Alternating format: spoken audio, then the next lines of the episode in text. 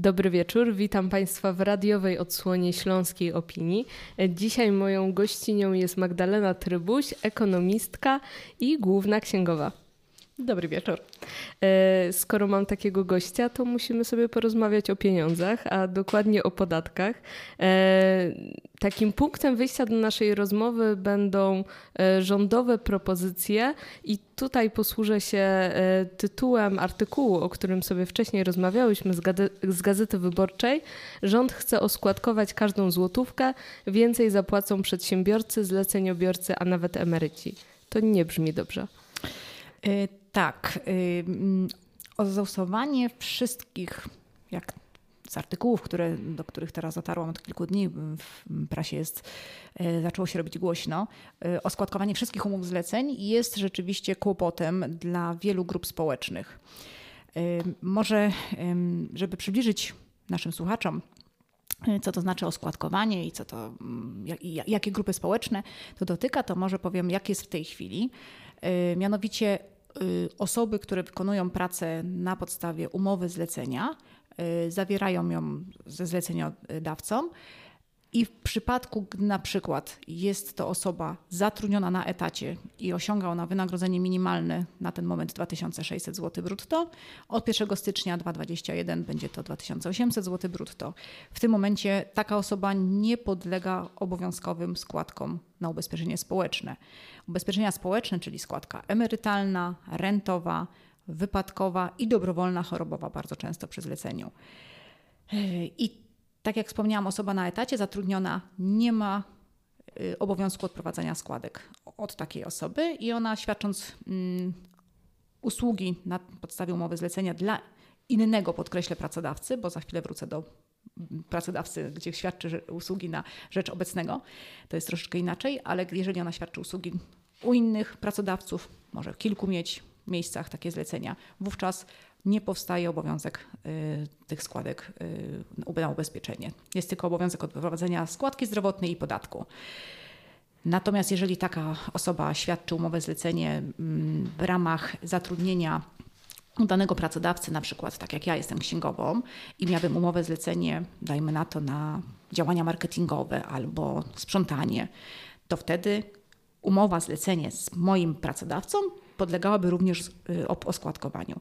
Często jest też y, ucieczką dla mm, różnych spółek, matek i córek, gdzie ktoś jest zatrudniony w danej spółce na minimalne wynagrodzenie, często w ochronie na przykład. To są takie dość y, popularne formy i, on, i są osoby w kilku spółkach, mm, córkach zatrudnione na zleceniu, no bo z umowy o pracy ma określoną liczbę godzin do przepracowania, nie może przekroczyć normy. I to jest pewnego rodzaju taka furtka, żeby był takim pracownikiem tańszym. E, następne ozusowanie e, w tej chwili jest mm, w przypadku, jeżeli ktoś prowadzi działalność gospodarczą i właśnie też e, płaci składki na ubezpieczenie na ZUS od minimalnego 60% tej kwoty, tam 3,5 tysiąca około, od tej podstawy, wówczas nie podlega też ozusowaniu. Nie dotyczy to osób, które rozpoczynają działalność gospodarczą i są na tak zwanym małym ZUS-ie, ponieważ nie osiągają tego minimum wymaganego prawem, no to one podlegają akurat składkom. Ale przedsiębiorcy co do zasady nie muszą płacić ZUS-u od zleceń. E, kolejną grupą takich e, osób, które dzisiaj nie są objęte e, składkami, to emeryci. Czyli w momencie, kiedy ktoś osiągnie wiek emerytalny, już nie musi z tych y, nie musi odprowadzać składek na, na ZUS. No i ostatnia grupa w sumie y, to, to studenci. No oni oprócz tego jeszcze są zwolnieni z podatku do 26 roku życia. Y, I to jest też często widoczne w restauracjach, prawda, na promocjach. Cała rzesza młodych ludzi ma okazję tanio, powiedzmy, być, być tanią siłą roboczą. Natomiast no, to są plany, które w tej chwili rząd y, przewidział. To są plany już od wielu lat się o tym mówi, co jakiś czas temat wraca. Y, nie wchodząc w politykę, to już za poprzednich rządów już też była, taki, był, była taka zajawka. Natomiast no, ka każdy rząd po kolei, jakby każda władza się boi chyba tego wprowadzić, bo jest dużo i jest głośno, tak jak mhm. i teraz od kilku dni się zaczęło robić głośno.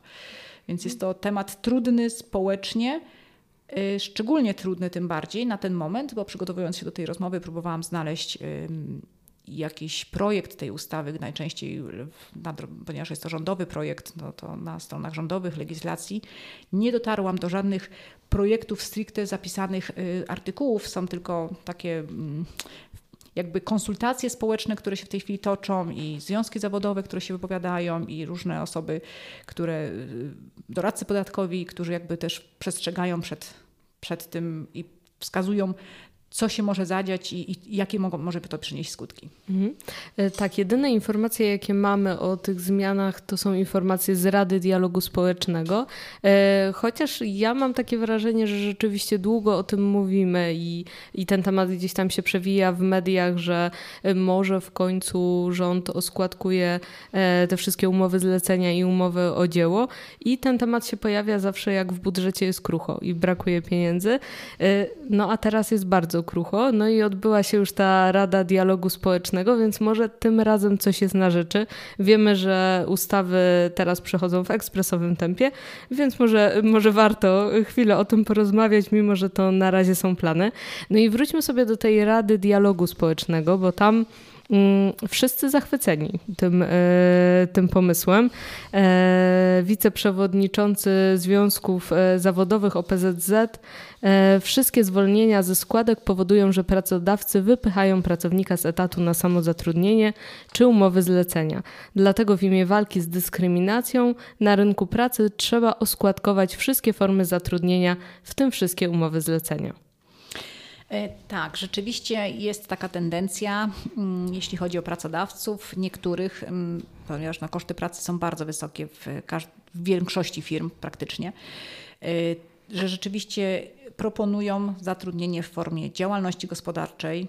Wtedy taka osoba nie dość, że weźmie dotację z Urzędu Pracy w granicach 20 tysięcy złotych, to jeszcze jest przez pół roku zwolniona z ZUS-u, e, no ale też się z tym wiążą pewne minusy ponieważ taka osoba, która no jest, nie jest już bezrobotną, czyli z rejestru bezrobotnych jest wykreślona, jest przedsiębiorcą, no i jako przedsiębiorca jednoosobowa działalność gospodarcza przede wszystkim odpowiada całym swoim majątkiem i do tego ponadto nie jest już chroniona prawem tak, jak osoba, jak pracownik na przykład, czy zleceniobiorca.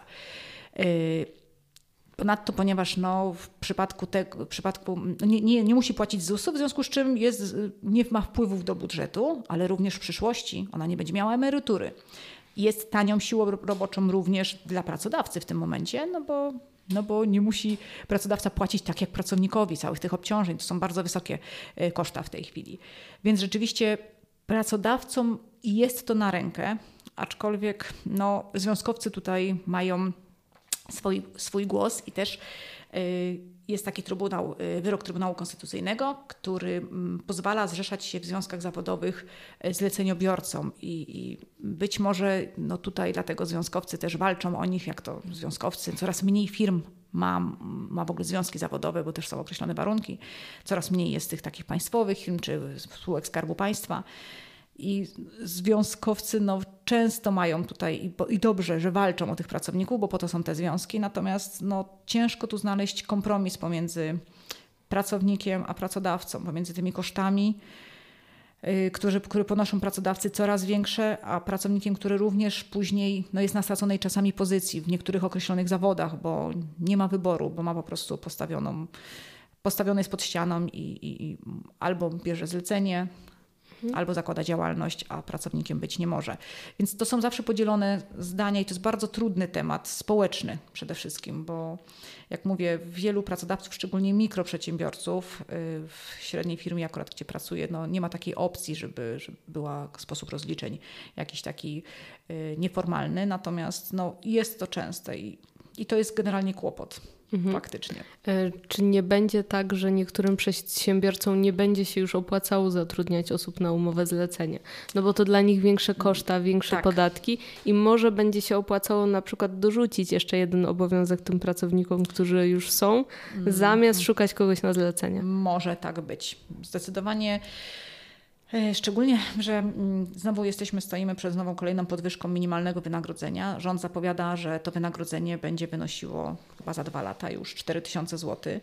E, ja już robię na przykład takie analizy, jak wzrosną mi koszty w skali firmy, bo są pracownicy na minimalnej i ta ten podwyżka minimalnego to nie jest tylko 200 zł, ale plus do tego ZUS to trzeba też doliczyć około 35%, więc to są, robią się kwoty w skali y, całej firmy, a ponadto osoby, które nie zarabiają minimalnego również będą chciały podwyżki, więc to jest tak, no mhm. trzeba sobie... No o tym się chyba rzadko mówi, prawda? Mówi się, że to minimalne wynagrodzenie mhm. rośnie, więc ogólnie dobrze, bo czemu ci, którzy zarabiają najmniej, nie mieliby zarabiać trochę tak. więcej, a nie myśli się o tym, że tam jest cała drabinka osób, które... Dokładnie, a widać jak to, no inflacja jest na poziomie, nie wiem, 3-4%, ale sami widzimy po koszyku zakupów mhm. spożywczych, że to jest dużo wyższa. Ja jakby też z poziomu ekonomii, ekonomicznego mhm. ciężko mi, jakby no nie analizowałam teraz też ostatnio, co wkładane jest w koszyk, ale no my widzimy to po, po własnej kieszeni, że jednak ta inflacja jest troszeczkę większa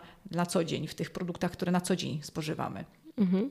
E, jeśli wrócimy do tego tematu oskładkowania umów zlecenie, to też już o tym wspominałaś, że to może powiększać tą szarą strefę. E, tak, zdecydowanie, ponieważ w sytuacjach, kiedy rosną koszty pracy, to mm, automatycznie również na przykład będzie miało to wpływ na wzrost cen usług czy towarów. Klienci, y, konsumenci nie chcą płacić więcej, w związku z czym no, będzie walka o do tej pory rzeczywiście konkurencyjni byli, były te branże, na przykład gastronomia, tak jak wspomniałam, tak, że mają młodych ludzi y, bez, bez ZUS-u i bez podatków w stosunku do na przykład wykwalifikowanej kadry nie wiem, załóżmy IT, czy bankowców, czy osób właśnie w ekonomii, czy prawników, bo to są ludzie, którzy no niekoniecznie mają motywację do tego, żeby, żeby pracować na tak zwanych śmieciówkach jest to, mówię, też duży problem społeczny, bo jeśli to będą studenci, mhm. na przykład, jeżeli to, bo na ten, na ten moment nie wiemy, kogo obejmie, jaką grupę społeczną, czy emeryci, którzy w tej chwili, no niektórzy mają mm, też, y, Grzesza jest, y, dotarłam do danych 300 tysięcy, 300 tysięcy osób ma mm, minimalną emeryturę w tej chwili osiąga, więc oni też chcą dorobić. No i w momencie, kiedy będą też ozusowane to wszystko, no to szara strefa będzie jak najbardziej niestety podwyższanie podatków ro, mhm. rodzi budowanie szarej strefy i to są już takie mechanizmy ekonomiczne już w innych krajach również y, znane. Mhm. Na Radzie Dialogu Społecznego był też przedstawiciel e, przedsiębiorców, e, który powiedział, że zgadzamy się na dodatkowe składki, ale pod warunkiem, że nie zwiększy to kosztów pracy. Stanie się tak, gdy rząd zwiększając składki, jednocześnie zmniejszy podatki. Czyli jak wyjdą na zero, to będzie dobrze. E, tak, tylko myślę, że tu może być kłopot, ponieważ w zeszłym roku, od sierpnia, rząd obniżył z 18 na 17% stop, y, podatek i oprócz tego zwiększył koszty uzyskania, zwiększył tą kwotę wolną. Ona oczywiście nadal do tej pory w skali Europy jest najniższa, bo to jest w granicach 8 tysięcy, no w innych krajach to jest na poziomie 40 tysięcy do tej kwoty osiąganie przychodu. Mhm. Jest zwolnione z opodatkowania. Y, w związku z czym to jest takie trochę połowiczny sukces. To jest takie mówienie, myślę, że za szybko, za wcześnie jest na to, żeby rząd się zdecydował na kolejną obniżkę podatków dla tej grupy społecznej ozusowanej, bo niby y, jak to wytłumaczyć? Czy tylko tym, którzy w tej chwili, tym grupom społeczną obniżyć? Na przykład studentom, no oni nie płacą akurat podatku, ale załóżmy tym pracującym na etacie, to co z etatu będzie płacił 17%, a ze zlecenia ozusowanego 16, 15, to tak y, bardzo skomplikuje jeszcze nasze prawo. A wszystkim obniżą, to już, mm, to już chyba myślę, że właśnie wracając do tej, y, tego deficytu, o którym mówiłaś, on jest mhm. teraz na poziomie tam 110 miliardów. To tak. są y, kwoty już takie bardzo duże i one się powiększają. No nie wiem, nie mhm. wiem. No, to będzie bardzo, bardzo trudny temat. A czy nie masz takiego wrażenia, że e, rząd zrobił sobie trochę tą dziurę właśnie przez e, to zwalnianie młodych ludzi z podatków i te różne zmiany? I teraz jakby zauważył, że ma tą dziurę, no, więc. Y, no właśnie, są różne teorie, bo to tak samo ta kwestia teraz, no, COVID na pewno też nie pomógł. To znaczy, mhm. no, w COVID, no, COVID wprowadził różne, no dzisiaj y, już mam przygotowaną tarczę 5.0, która weszła. Kolejna tarcza, czyli kolejne jakieś y, ułatwienia dla firm, dotacje, jak różnego rodzaju na takie formy pomocy publicznej, gdzie próbuje to, rząd próbuje napędzić tę gospodarkę, natomiast no, dopiero kryzys, myślę, przed nami w tym czwartym kwartale i w przyszłym roku, bo to mm, zwolnienie z ZUS-u właśnie przecież mhm. było przez trzy miesiące dla firm. Ono bardzo pogłębiło ten deficyt budżetowy jeszcze bardziej. No tak naprawdę szkolnictwo w tej chwili, które też się boryka z problemami, lecznictwo, no, szpitale w tej chwili, no, walka z COVID-em, pochłonęła olbrzymie środki i nie ma na leczenie pieniędzy. To też jakby oni też to widzą. No, mówię, kryzys, który przyszedł, też powoduje, że coś muszą uszczelniać. Zresztą y, na stronach y, rządowych teraz jest w legislacji też nowy projekt, y, bardzo głośna sprawa opodatkowania spółek komandytowych, które w tej chwili na ten moment są jeszcze zwolnione z opodatkowania w pewnych zakresach i pod pewnymi warunkami. Natomiast no, widać takie gwałtowne ruchy, które mm, jakby po, po, po, polegające na szukaniu pieniędzy. Mhm. Tak, tak to odbiera społeczeństwo i to tak my, ekonomiści, księgowi, osoby w branży takiej stricte zajmującej się podatkami, no jesteśmy przerażeni tymi zmianami. Mhm. A ja z kolei mam wrażenie, że to, o czym mówisz, widzą właśnie ekonomiści i eksperci, a w społeczeństwie jest raczej takie już e, rozluźnienie. Jeśli dany sklep czy firma nie zamknęły się e, podczas COVID-u, no to teraz mamy wrażenie, że gdzieś już e, wszystko będzie lepiej, no bo skoro te, te firmy działają, a mówisz, że to jest taki efekt e, po prostu tego zwolnienia.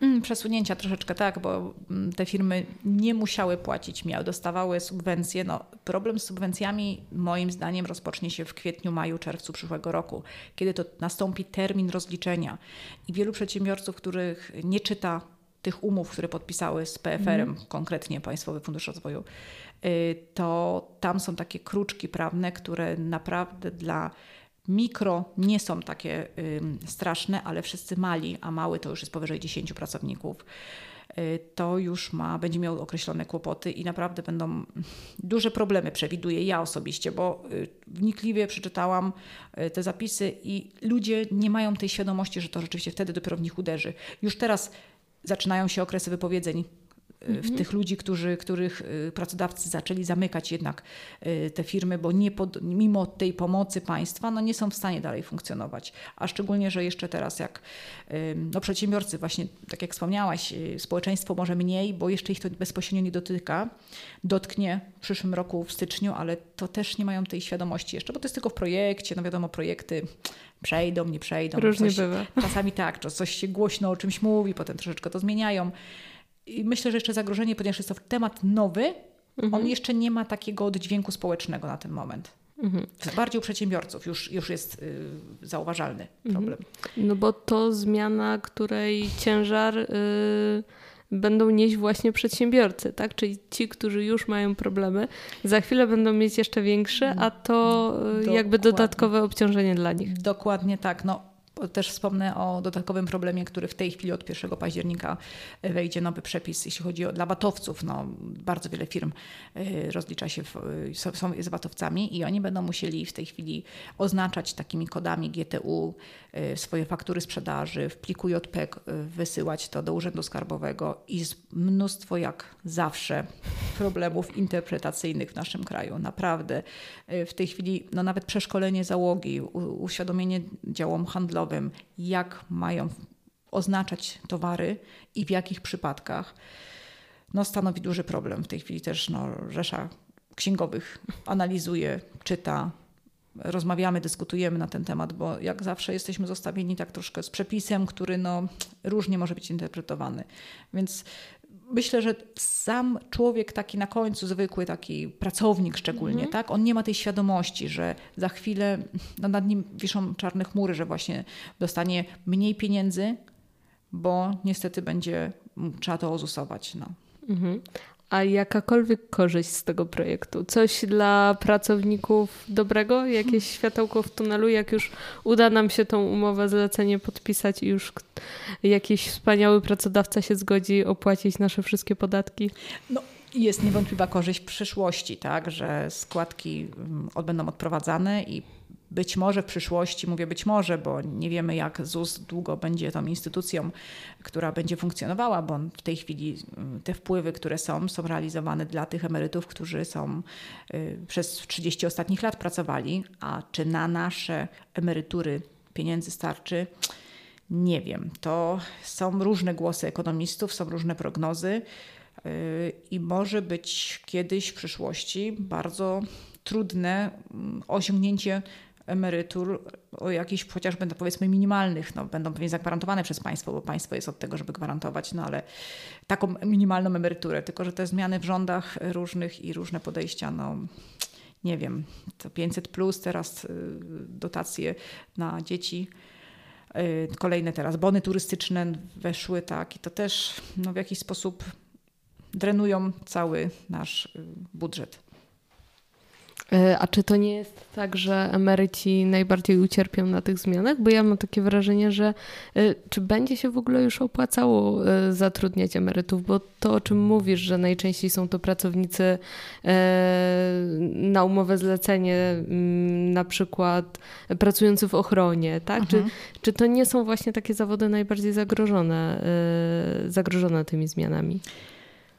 Wiesz co, no każdy, każdy dla, każda grupa społeczna, jeśli, bo mówię, na razie nie wiemy, na razie mhm. gdybamy, która, która będzie, każda z nich będzie miała swój, y, poniesie określony koszt. No emeryt, który, wiek, wiek emerytalny nam się wydłuża, tak naprawdę ludzie coraz dłużej żyją i taki emeryt przy, przy, przykładowy 66-letni, powiedzmy ma statystycznie 10 lat do przeżycia, w momencie, kiedy będzie składkowana ta umowa zlecenie z nim, no to on będzie miał nieco wyższą emeryturę aczkolwiek ta stopa zwrotu w takim wieku już, mhm. mówmy się, ten procent, który on dostanie, nie jest tym, nie przekłada się na ten procent, który odprowadza, więc generalnie myślę, że w ogólnym rozrachunku będzie to bardzo ekonomi- z punktu widzenia ekonomicznego niekorzystne, mhm. mimo wszystko dla tych ludzi. No to jeśli e, czekają nas takie trudne czasy, E, I nic tutaj z tego, co, o czym rozmawiałyśmy, dobrze się dla nas nie zapowiada. E, to jeśli ty miałabyś coś doradzić e, naszemu rządowi, naszemu premierowi, co tutaj zrobić, żeby jednak, jednak tak źle nie było? Hmm, no, temat trudny. Jak co doradzić naszemu premierowi? Hmm. Powiem tak, ja, ponieważ bardzo lubię optymalizować różne rzeczy, mm -hmm. to ja mhm. bardzo dużo rzeczy zoptymalizowała. Y, znaczy myślę, że prywatyzacja na przykład służby zdrowia, coś co jest w Niemczech i prywatyzacja szkolnictwa jest chyba takim dobrym rozwiązaniem, bo jednak y, jak się człowieka pyta, gdzie woli iść, czy do lekarza państwowo, czy prywatnie, no to człowiek mówi, nie no ja chcę prywatnie, prawda, mm -hmm. bo jest mhm. jakby inna jakość. Y, bo, jest, bo się ludzie starają. Co jakby globalizuje trochę, bo wcale nie znaczy, że Państwowa Służba Zdrowia jest taka, taka zła, ale, ale myślę, że taki mm, forma udziału, większego udziału, znaczy mniejszego udziału państwa i utrzymywania, bo to też jest, za, za tym stoją urzędnicy, administracja, która no, ciągle się rozrasta mimo informatyzacji, to jest takie trochę niespójne to myślę, że tu by można było nad tym popracować, żeby przede wszystkim też kompetentnych ludzi y, zatrudniać, którzy naprawdę z pasją i z zaangażowaniem będą pracować, a nie tworzyć jakieś takie sztuczne stanowiska, bo to też jest częste, y, ale to już mówię, wchodzimy trochę w politykę. Jasne. Y, no i to jest, to jest w ogóle generalnie trudne. Zarządzanie firmą jest trudne, a zarządzanie państwem to już jest mega, więc nie wiem, czy ja byłabym nawet w stanie w tej chwili coś doradzać tak z poziomu takiego też no, trochę szarego obywatela, bo to trzeba jednak znać te mechanizmy też głębokie, takie makroekonomiczne, y, ale główny jest taki, że podwyższanie podatków i zacieśnianie jakby takiego y, obręczy wokół przedsiębiorcy i takie straszenie karami i, mhm. i, i, i cały czas y, jakby nowe obowiązki, które są dokładane i kolejne podatki, parapodatki na przedsiębiorców, one naprawdę demotywują. Z poziomu takiego czysto ludzkiego, zarządczego. No, nikt z nas nie lubi być uciśniony, a przedsiębiorcy tak się czują w tej chwili, w związku z czym no, niestety wchodzi tutaj pewnego rodzaju taka taka niezależność tego przedsiębiorcy, to ja teraz im pokażę, to ja teraz nie będę płacił podatków, no bo przecież nie, nie będę płacił na to wszystko, co moim zdaniem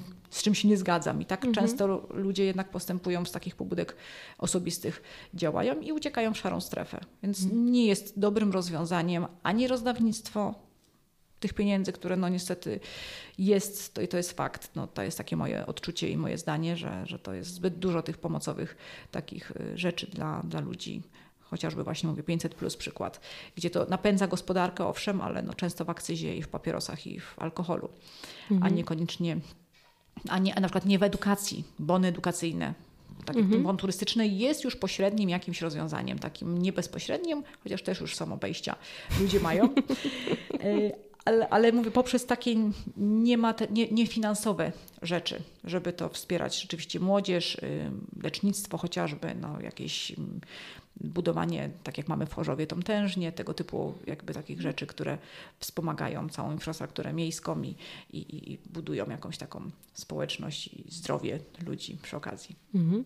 W mediach sporo mówi się o tym, że um Teraz y, te przepisy pojawiają się bardzo szybko, często są niejasne, a ty jesteś osobą, która zawsze te ustawy przegląda, zawsze e, y, tych kruczków prawnych szuka. Czy masz wrażenie, że to jest taka nagonka polityczna, że te nocne głosowania sprawiają, że już tak się mówi o całym e, systemie prawnym, że on tak powstaje na szybko, że nikt tego nie czyta i, i jest tam straszny bajzel? Czy rzeczywiście z twojej perspektywy tak jest, że... Yy, no coraz gorzej wyglądają te dokumenty rzeczywiście coraz gorzej, natomiast y, nikt nie czyta. Mm, kiedyś śledziłam taki proces legislacyjny, y, zresztą teraz coraz częściej lubię też, y, mm, że tak powiem, uzasadnienia tych osób, szczególnie rządu na przykład, czy, czy Sejmu, czy posłów, różne grupy interesariuszy składają wnioski o zmianę ustaw. Y, jest bardzo długi proces legislacji. Naprawdę kiedyś sobie nie zdawałam sprawy, że to jest naprawdę w konsultacjach społecznych. Są pisma, są analizy, są podkomisje wielogodzinne, te właśnie nocne, o których my, które my widzimy, to my widzimy tylko to, co w Sejmie w głosowaniu. Natomiast faktycznie posłowie są tacy, którzy bardzo ciężko pracują i to jest cała rzesza prawników nad tym faktycznie obraduje. Z tym, że życie, mm, im bardziej komplikujemy to prawo, to już mhm. tacy y, teoretycy prawa się wypowiadają również, że im bardziej ten przepis jest skonstruowany szeroko, tym trudniej go dostosować, wszystkie przewidzieć sytuacje. I myślę, że nie jesteśmy chyba jedynym krajem w Europie, który się boryka z tego typu problemami, ale interpretacja później, najtrudniejsza sprawa jest u nas z interpretacją, że każdy urząd inaczej, potem każde województwo inaczej może zinterpretować, czy też składy sędziowskie później, jeżeli to są wyroki sędziów, no to patrzymy, czy to jest wyrok sędziów trzech, pięciu czy siedmiu, i wtedy taka, taki wyrok ma większą moc prawną. I to jest duży problem, że można sobie dowolnie interpretować tym prawem później i w zależności od tego, w jaki sposób przedstawione będzie stanowisko albo obronione przez prawnika, taki będzie później będzie linia orzecznicza. I to jest kłopot w naszym kraju bardziej, aniżeli jakieś niejasne przepisy, bo to ta interpretacja jest najtrudniejsza, że potem dywagujemy, siedzimy nocami, dyskutujemy, bo ja jestem taka no właśnie dyskutantka i czytam, mówię, dzisiaj tarczę 5.0 już wydrukowałam, która mhm. weszła, żeby przeczytać to, nie wiem czy dzisiaj, ale, ale w najbliższych dniach, żeby w ogóle wiedzieć, co znowu nowego, bo projektów z zasady nie czytam, bo one się mogą bardzo zmieniać, ale prawo rzeczywiście zmienia się w niebotycznym tempie i mimo że dużo tego czytam, to już przestaję ogarniać. Też. No to y, chyba na sam koniec mogę Ci życzyć jak najbardziej y, przejrzystych tych y, przepisów i może niespecjalnie szczegółowych, żeby udało jej się y, dość łatwo, y, łatwo zastosować. Bardzo Ci dziękuję za rozmowę. Bardzo dziękuję za zaproszenie, bardzo mi było miło i y, dziękuję bardzo. My sobie tak rozmawiamy od poniedziałku do piątku o godzinie 20 na antenie Śląskiej Opinii, więc jeśli bieżąca polityka, y, ważne społeczne tematy Was interesują, to serdecznie zapraszamy Was tutaj na Śląską Opinię o godzinie 20, ale wszystkie te rozmowy dostępne są także w formie podcastów, więc jeśli akurat ta 20 Wam nie pasuje, to na spokojnie w ulubionej aplikacji wpiszcie Śląska Opinia i tam znajdziecie wszystkie nasze rozmowy. Do usłyszenia.